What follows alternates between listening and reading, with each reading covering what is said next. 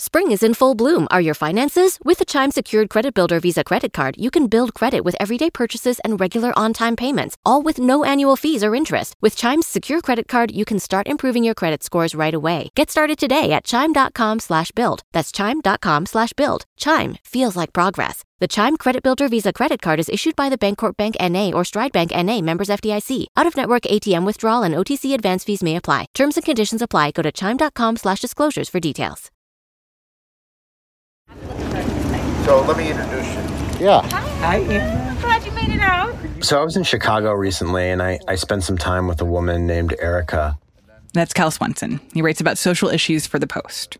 And together we toured this fresh, completely new model home. You know, it had the fresh new paint smell, it had stainless steel appliances. If you looked out the second story window, you saw the Chicago skyline like right there. This is three bedrooms, one and a half bath, and this is 1,600 square feet. So this is the larger in size of the two. And as we're walking around this beautiful new piece of construction, I could see Erica kind of slowly imagining herself and her own life in this space. She said, you know, I could see my son reading in this nook by the door. I could see our dog laid out on a rug by this window.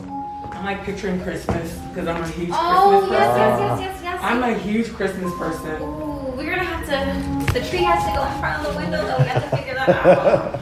I would move a probably, bit. yeah, or I would probably put the tree like here. Okay. Mm-hmm. And suddenly you saw this chemistry of possibility taking place in her where she she really began to see herself in what she had thought a place that she could never be at one point, which is being a homeowner, owning her own home in this beautiful space. I don't know. It, How do you feel? Like uh it feels amazing already. Like I'm not even gonna lie, it's, it's crazy because I'm like claiming it. The same plan in my The model home that Kyle is describing is part of a housing development on the west side of Chicago in a neighborhood called North Lawndale. That is where Erica Weathers grew up. This neighborhood where owning a home was just out of the question. She had grown up a renter, everyone she knew was a renter her whole life. and no one owned. No one had any sense of financial literacy. That wasn't even a thing growing up. And But here finally she was thinking that she could also be a that made me homeowner. Like, damn, I never even thought of it. Like, I never even thought of it because I was never exposed to laying roots down anywhere, having Yeah. a home.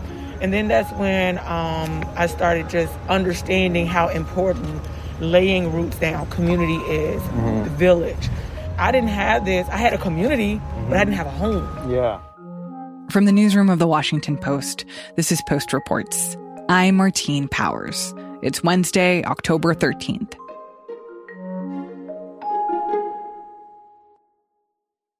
The home that Kyle and Erica toured in Chicago is a model home. It was constructed as part of an affordable housing program in North Lawndale. Instead of giving people money to help pay their rent, it's giving people money to help buy a house so they can build wealth for themselves and their families and get out of poverty. But making programs like this more widespread would require a fundamental shift in how the federal government approaches affordable housing. Here in Lawndale, the goal is to eventually build a thousand standalone affordable homes so that people who already live there can stop renting and start owning. The developers are local groups and they've built two houses so far, the models that Erica saw. They have the money to build 50. And for the developers and activists behind this project, that's the whole point. It's this idea of showing people in this neighborhood and people beyond that they could be homeowners too. That's a goal that has eluded a lot of people, especially Black people, especially in North Lawndale. And it's been a problem here for decades. So in 1966, Dr. Martin Luther King turned his gaze towards the North and wanted to focus not on Jim Crow, but on things like poverty and housing inequality in the North. And so he moved his family, uh, his wife and his four children, into a house in North Lawndale, this neighborhood west of Chicago, about 15 minutes away from downtown. And the point was that this was a black neighborhood that had suffered from incredible inequality due to redlining, due to contract buying. And the neighborhood was known as Slumdale uh, among locals. And King moved there because he wanted to point the national spotlight at the insecurity, the inequality, the ineffectiveness of the housing situation for African Americans in the northern cities as much as he had done with Jim Crow down the South. So this neighborhood had seen just decades of poverty, of rising crime rates, of de-investment. Famously, this was the location where the first Sears Tower was. Now, we all know, like, we think of the Sears Tower as the big building in downtown Chicago. Originally, Sears had this big tower, kind of a bell tower on its campus in North Lawndale, which is this huge, massive worldwide headquarters in the uh, early 20th century for the company. And that was really a hub of jobs. And then eventually that all bled away and people left, people moved, and it became a really burned out, empty neighborhood that just pocked with empty lots, high crime rate. Its poverty rate is about double the rest of the city. It's really become a part of the city that has struggled to kind of pick itself up back again. There is, though, a small knot of residents who have tried to organize an effort to really rebuild the neighborhood. And the idea is not to rebuild the neighborhood through gentrification. You know, that's kind of the buzzword that everybody thinks that outside investment comes in, cleans up a neighborhood, and then wealthy people from elsewhere move in. The whole idea of what they're doing in North Lawndale is to remake the neighborhood for the people who are already living there. So, can you explain to me why is home ownership so important to the developers of this project? Like, why aren't they building the same high density rentals that we've seen elsewhere? Well, our national policy towards affordable housing has neglected home ownership because in 1986 we passed the low income housing tax credit, which incentivized builders, communities, local governments to build affordable housing that was focused on rental, to build high density, big rental projects to serve the working poor. And throughout the country, it became a really successful and really popular program, and people became really comfortable with it. Governments, builders, contractors, city. Everybody became really comfortable with this, and we've done it for now decades. The problem is, is what the low income tax credit doesn't really help is for building affordable ownership opportunities, you know, affordable houses for people to buy. And so this represents really a kind of a game change away from that concept that we've been working on for decades. And as activists and kind of people who follow us will tell you, you know, we've we've we've built high density rental through the low income tax credit program. Our cities are still struggling. Something's not working. Like maybe we should try something else. And the idea of having people buy into their homes, generate equity, generate generational wealth is what they say we should try next. And for a long time, we've thought of home ownership is this value in this country, right? It's part of like the American dream. You get the white picket fence, you get the house, you know, you have the lawn, you know, it's kind of this whole almost stereotypical idea about what it means to be successful in this country. But for working folks and for people who are struggling, you know, we've basically pushed them out of the idea that they can own something. And so what we have is decades mostly of people of color who have not owned and who don't know anyone who have owned and who this idea of home ownership uh, seems crazy and out of reach to them. And I think it's important to point out that when, when it comes to what home ownership offers. I mean, it's not just like the fence and the lawn, and you get to paint the rooms whatever color you want to paint them. That it's also about equity in that instead of paying rent to someone else money that you will never see again in your life, that you're basically paying rent to yourself, owning more and more of a house that has a lot of value, and that you either sell it at the end and get a lot of money or pass it down to your children, or it also helps you get other loans for other things if you want to start a business or, you know, like that's all part of the power of being a homeowner owner.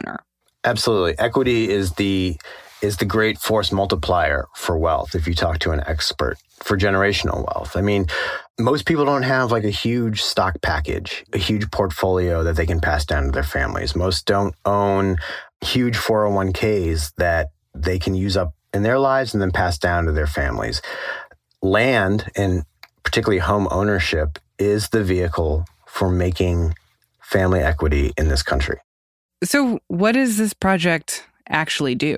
So, this project before anyone even you know signs any type of agreement to buy a house, they uh, have a pretty significant homebuyer class set up where people for a couple weeks go through and they learn what they need to do. They learn what their budget needs to be.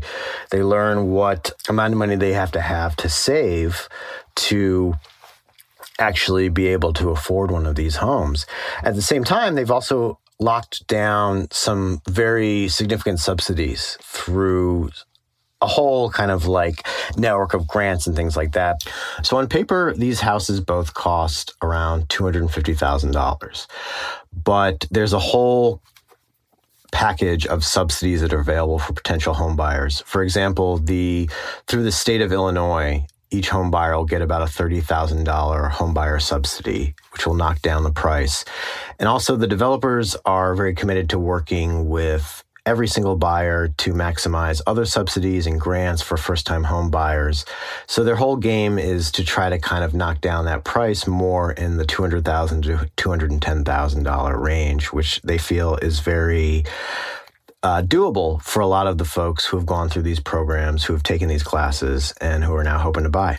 So, what is the status of this project that could help so many people in this neighborhood own homes? Like, is it actually happening? So, this project has been difficult to get off the ground. There's a famous project in Brooklyn called the Nehemiah Homes, which was built in the 1980s, which was really the game changer in terms of home ownership at good cost, but built at scale for working class Americans. And that project really took off. It's really like the gold standard for how to do this type of thing, but it hasn't been replicated in any cities since, in part because as a country, we're very comfortable with rental housing for affordable housing. We're not necessarily comfortable with home ownership. Because of that, there is not a lot of opportunity for home ownership projects like this to take off.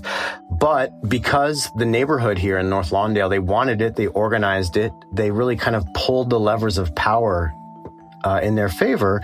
They got Lori Lightfoot, the uh, mayor of Chicago, right after she was elected. She came out to a community meeting with a thousand plus members of this neighborhood there saying they wanted this project. And she put her backing behind it. And since then, the project has moved forward. There's only two houses built now, but they've raised about $12.5 million for the construction of about a 50 additional houses.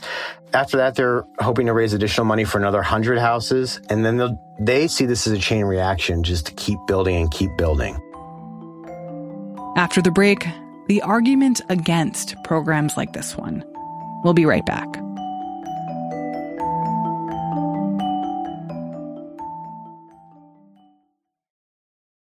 In laws, love them or hate them, you're pretty much stuck with them.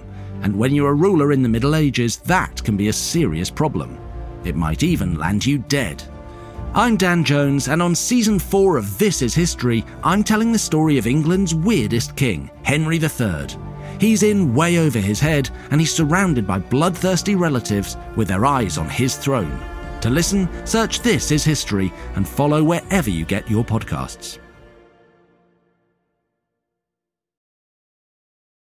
I wonder if there's anyone who is arguing against these kinds of projects, especially when you think about, you know, yes, we've built a lot of uh, low income housing that are rentals that that that are widespread around the country, and yet the rental market is still really hard for a lot of people, and there isn't enough housing even for people who want to rent. And I wonder whether there are people who are arguing that this isn't the time to be shifting away from trying to build more rentals to try to get people to own houses. Yeah, for sure. Like the great argument against this program is 2008 you know the, the, the mortgage collapse. Tell me more about that. Well the gap between african american and white home ownership has stayed steady since 1960 it's basically about 0.6 away from what it was in 1960 today. The only time that shrank was right up in the lead up to the 2008 housing collapse because what happened was that predatory loans were being issued to people who could not um, carry the loans. Basically, anybody who could uh, show up was given a housing loan, and we ended up with a foreclosure crisis. What's interesting about what happens in North Lawndale to kind of counter that is that they have prepared the ground by having these workshops, basically homeowner workshops bringing people in saying like hey just like sit for this uh, three hour session where we're going to talk about home ownership. And we'll tell you what you need to know how you need to do it you know what your budget needs to be what the lawyer will say to you what the insurance company will say to you. So particularly with 2008 in mind here in chicago they've really tried to create a demand before there was a market to meet that demand in terms of like they've geared up things for a population who want to buy homes now through these workshops, through this community outreach. And that's a key piece. It's a really essential piece that they feel is important because these aren't just going to be people who are getting sold mortgages. These are going to be people who know the stakes of home ownership and know what they need to do. So, if this kind of project has been such a big success in places like Brooklyn, what would need to happen for it to be put in place in other parts of the country? So there are two key subsidies that backers behind this type of project say can really help on a federal level. And one is a no interest construction financing. And the other is uh, no interest second mortgages for home buyers, which would range from about 30,000 to $70,000 per home. So backers behind this type of development, you know, had pushed that this would be included in the big infrastructure bill that now is fiercely being debated in Congress. And, you know, those provisions or things that would help this type of development are have either been cut or, or will be stripped down by the time it seems that this bill comes to pass. Although we don't really know what how it'll look in the end. I mean, it seems to be changing day by day, honestly. But the fact of the matter is that these backers think that a federal investment, whether somehow through this bill or through a separate bill, is necessary if you want to see this type of home ownership development happening elsewhere in the country. So, when is Erica actually going to get her house? When is she moving in? Well, Erica hasn't purchased a house yet. She's she's still kind of considering her options. And also they haven't sold these two yet because they are using them as kind of that light bulb moment for people. You know, they they want to show more people in the community, hey, like this could be you too. They want more people to have that experience inside that family room and picture their Christmas or their Thanksgiving or their whatever, you know, just Saturday morning in that same space that Erica did. And it's really important for them to do that. Kyle Swenson covers social issues for The Post. This week, the Chicago City Council is expected to vote to finalize the transfer of the land for the first 50 houses. This story was produced by Rennie Svirnovskiy and edited by Alexis Diao. Today's show was mixed by Sean Carter. This kind of reporting is only possible because of our subscribers.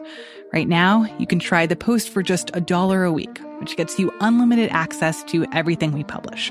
Learn more at washingtonpost.com slash subscribe. I'm Martine Powers. We'll be back tomorrow with more stories from the Washington Post.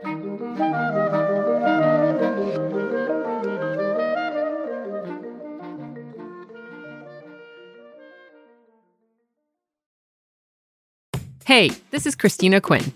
I'm the host of Try This, the Washington Post's new series of audio courses. The idea behind Try This is to become better functioning humans without having to comb the internet for countless hours. In our first course, we learned how to sleep better. Now, we're going to learn how to make our friendships stronger. I'll offer expert tips that are doable, and I'll keep it short.